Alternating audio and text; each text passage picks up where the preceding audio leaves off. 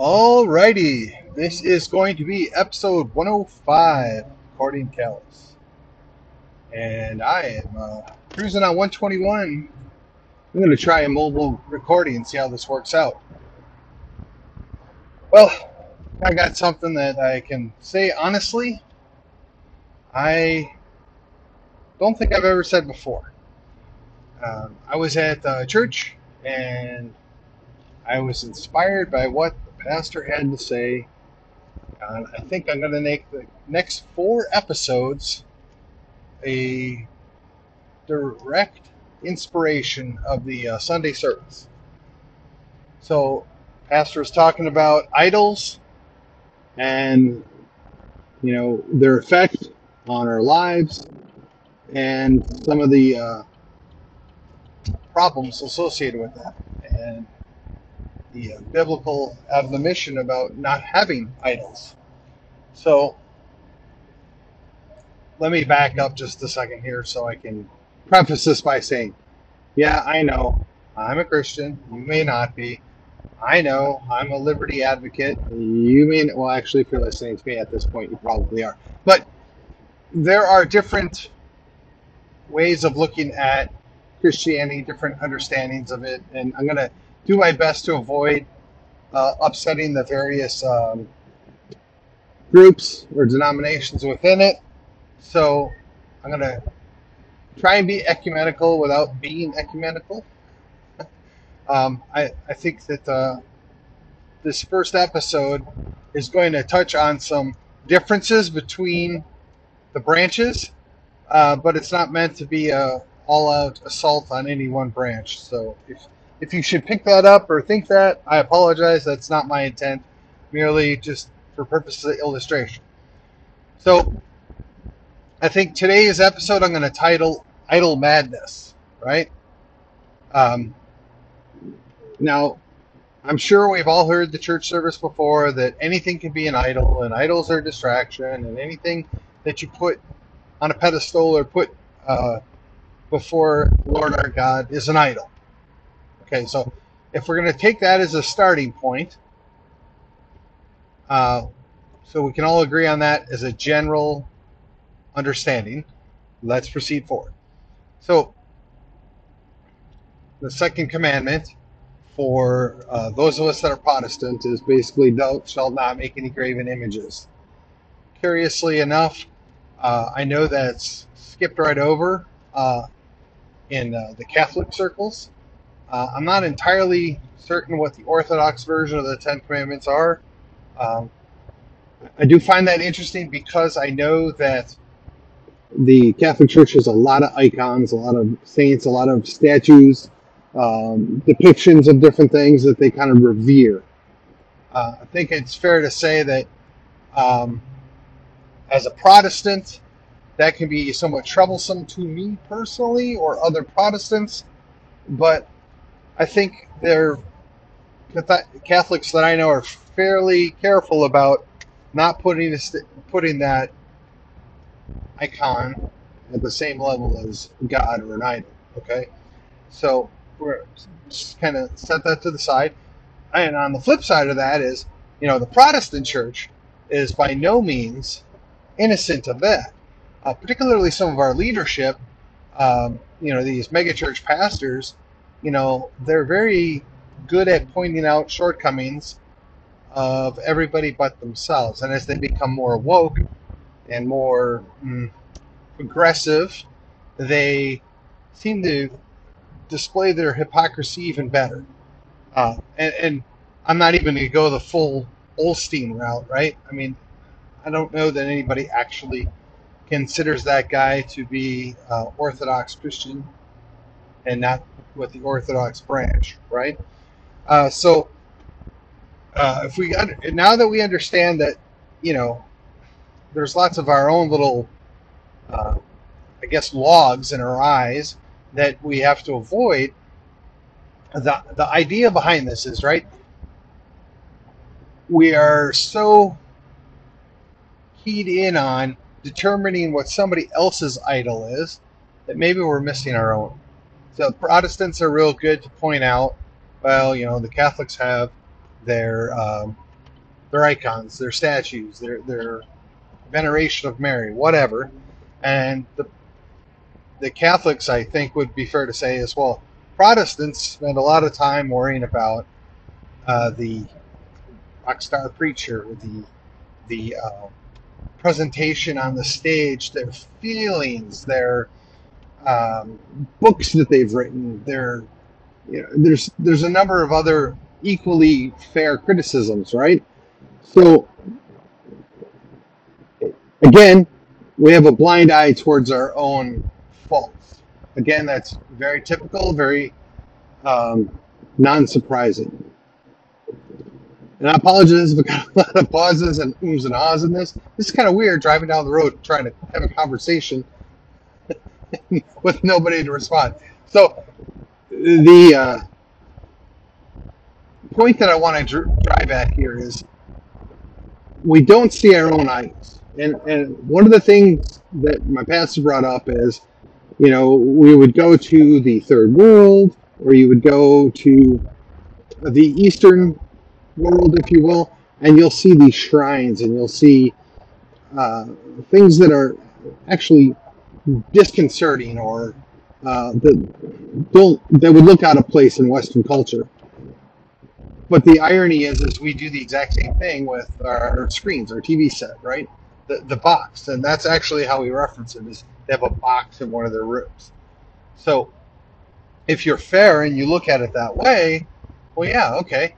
And pretty much everything on TV or the screen, if you will, is something that we would idolize. I mean, we even have a TV show that I've personally never really watched, but called American Idol, right? So, and uh, we have award shows where they hand out idols, and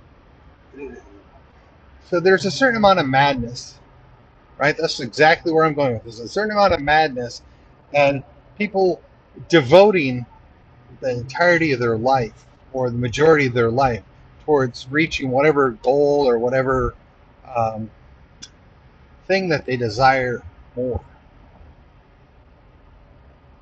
the challenge is right. You got to have that balance, so you got to have um, something within the flow of the rhythm with your seasons. But you always got to keep your eyes on the ultimate prize, right? And that's one of the things that we as Christians are called to do is to keep everything in check and keep everything, you know, below where we, the place where we're supposed to have the Lord at. And I mean, I don't even claim to be good at this. I mean, I, I get pulled many, many different ways.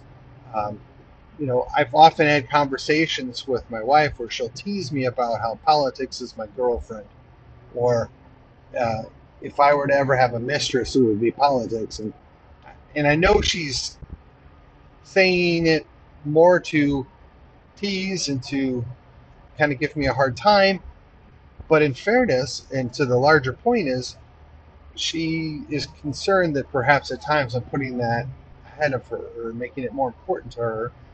And uh, I don't know that I've ever actually done that, but it's like that cautionary thing, right? Where somebody's constantly reminding you, eh, well, watch yourself, watch yourself. And you as an individual, you may not even notice it because you're focused on the thing in front of you, not knowing that you're swaying to and fro. Just you know that's that's a consideration that had to be taken, especially if I want to consider myself a good husband. You gotta listen to your wife, right? So then you got to deal with the idea that everybody idolizes or prioritizes differently, and the things that they prioritize or idolize, if you prefer, are different, and then they come into conflict right? Or worse yet, multiple people want the same thing and then they fight for it and they battle for it. And honestly, at a certain point, you have to determine is that goal or is that title or is that achievement or whatever you want to call it, is it actually worth the cost? Is it worth the cost that you're going to pay either monetarily or philosophically or physically or just metaphorically speaking, right? I mean, you could devote yourself to getting a PhD and then miss an entire section of your life or your kid's life or wreck your marriage. You can or you can devote your life towards whatever goal, even a noble goal, and destroy something else because you're out of sync with the priorities, you're out of sync with what other life rhythm that you're at, or whatever um, section of life you you just you need to have an appropriate um, well, you have to have an appropriate amount of respect for the other things in your life that you're not conflating your desire for whatever this achievement is with what is the real thing in life, right? So as you go about this and you and you try and keep yourself in check and you look around those people or your friends around you and you begin to make certain observations. Well, this person that you know may have a unhealthy or unnatural desire or uh, Uh, wish to attain or anything. But again, it's much easier for you to see that in another person, right? So there's a, the whole idea, the whole reason why I'm using the term madness is because you don't, you can't see yourself, right? You can't hold that mirror up to yourself and notice what your shortcoming is or which problem is, and you're going to be dependent upon family and friends to kind of keep you in check. So in my life, you know, I have my wife that does a really good job keeping me in check. But I also have some friends that are like, yeah, Steven, uh, maybe you need to think about this, or yeah, what about that? And it's good to it's good to keep things in perspective. So, is it, you know, my underlining concern is when you're determining whether or not you're drifting over into what I would call the idol madness, right? The the unnatural or undesirable desires are overtaking everything else in your life. So you got to ask yourself, what am I sacrificing? Or what cost am I having to pay in order to do this? So for myself, if I wanted to, I could be at a meeting four or five nights out of the week, right? For whatever political cause or whatever um, action committee, and I, I could devote myself to all of that. But then the cost would be I would be damaging my marriage. I would be not paying uh, good attention to things at the house that require my presence, my effort, my work. I would, you know, ignore my kids. Uh, now that's a lesser issue now because they're grown, right? They're I have two adults uh, that are my offspring as opposed to two young kids. So I'm at that distant, different season of my life where I can invest more time in something that I wasn't willing to invest in before. So you got to ask yourself, at what point are you drifting past that, the guideposts, if you will, the, the idea of wh- where do I want to go, and you, when you evaluate that as a cost in time, a cost in money, a cost in relationship. If you can do that, if you can have a little self-reflection, then you then you can maybe self-diagnose. Ah, I'm crossing that line. I'm going from maybe a healthy desire or healthy mm, progress to a, to achieving certain things to the unhealthy or the madness of those desires. And and I'm purposely being vague because it can be so many different things. And it can be multiple things that overlap or even are in conflict with each other, right? So for a period of my life, I had certain desires of success with work that were in conflict with certain desires with success in either school or you know family things and when those the, the tension's there that's normal but you got to balance it. You got to you got to make sure you, you're not sacrificing the more important thing. And in my world, in my life, I tried my best to make my family at all times the most important thing of temporal uh, involvement. Right? I, you know, I I like political things. I like being involved, But my daughters are more important than that. My wife was more important than that. And, you know, at what cost was I willing to pay? Well, I wasn't willing to destroy my kid's childhood. I wasn't willing to destroy the relationship with my wife. So I, I kept myself in check, but I had my wife there to remind me. And I'm trying to repeat this because I want to impress upon you that no matter what your goal is, no matter what your desires are, if they're causing you more cost, more pain than whatever it is you think you're going achieve, you've drifted into that madness. You- You're going to punish yourself. You're going to punish your relationships. You're going to punish your long-term life. You know, I reflect, and maybe this isn't fair, but I'm gonna, I'm gonna, I'm gonna do it anyway, just because it's something that's, I wouldn't say entirely unique, but certainly the first definite strains of it are noted in my generation, right? Gen X, the the will and desire to be successful, to be rich, to obtain certain things caused an entire generation to basically postpone marriage, postpone children, postpone actually a lot of what would, you know, decades or centuries before been considered normal things to be doing in your early 20s. They postponed that. Now, I'm fortunate in that I had both my children become adults before I became 50. I'm fortunate that I now have 10 to 20 years where I'm still relatively young and able to do certain things um, that I wouldn't have been able to do maybe physically or mentally um, if I was still having young children at home. Or even if they're not young, just they're, they're not prepared to be on their own yet.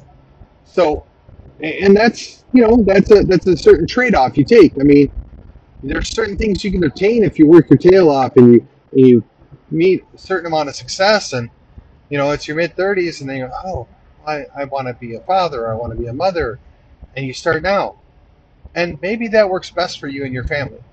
Maybe you're had different experiences than I did, but I for I for one wanted to be young and able to do certain things with my kids when they were small. But the, the trade off was I didn't maybe get the success I thought that I could have gotten. I could I didn't maybe go as far in a different career or with schooling or whatever as somebody else that did it differently. Neither one is wrong. Neither one is, you know, like evil.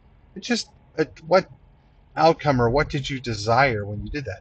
And my desires were in conflict. And that you know, it kind of put me where I'm at. And I don't begrudge that. I mean, I'm I'm generally happy with most of what I've been able to uh, obtain and achieve in my lifetime. There are certain things that I wish I was able to do. There are certain things I wish I would have done sooner. But I still have time. And and I and you have to again, you got to keep that balance. You got to keep things in perspective. And if I would have drifted off into that madness, right, I could have idolized something else. Then where I would have been? How much worse off would I have been? Um, that was not a trade-off I was willing to take. That was not a cost I was willing to bear. So bringing that back to what the pastor talked. When you do that, it also affects your relationship with your Lord, right? So, as Christian, we believe that everything's supposed to come after our Lord and Savior. Now, if you're not a Christian at this point, you probably tune out. I understand. But if we're supposed to put everything beneath that, and you drift over in that madness, you'll check out of that as well. You'll miss that as well. So not only will you have temporal disturbances, right? Not only will you have um, physical problems, Your Honor, you affect what follows. That's a much longer term cost, much more detrimental payment, if you will, for that success or for that achievement. So I got to say, probably be a lot easier I was studying and able to stay focused on the conversation I'm having. So I apologize if I rambled a little bit, maybe used a few too many filler words. I guess I'll cut it short. Um, I'll be back Tuesday, and I, and I think I've already kind of noodled out how I want the next three episodes to be, and uh, I want to talk about the temptations of idols. I want to talk about the uh, kind of the. Well, I'm just going to leave it be. I will uh, appreciate the fact that you listened. This is episode 105. If you do me a favor, you share or like this podcast, it would do a lot to kind of build an audience to, to gain a little more traction. Um, I'd like to tell you that I'm not in for the money because every time somebody tells you that they're not in for the money, the, the person like me says, yeah, okay, right, whatever. Well, there's really no money to be made right now. What it is is about building an audience, about gaining a little bit of influence, about sharing the ideas, the conversation, and if lo and behold, a couple years from now, I'm able to make a little money off of it, great. But right now, I'm just wanting to get the word out. I think that one of the things that I bring to the table is I'm able to articulate and speak what a lot of people say, but aren't necessarily willing to.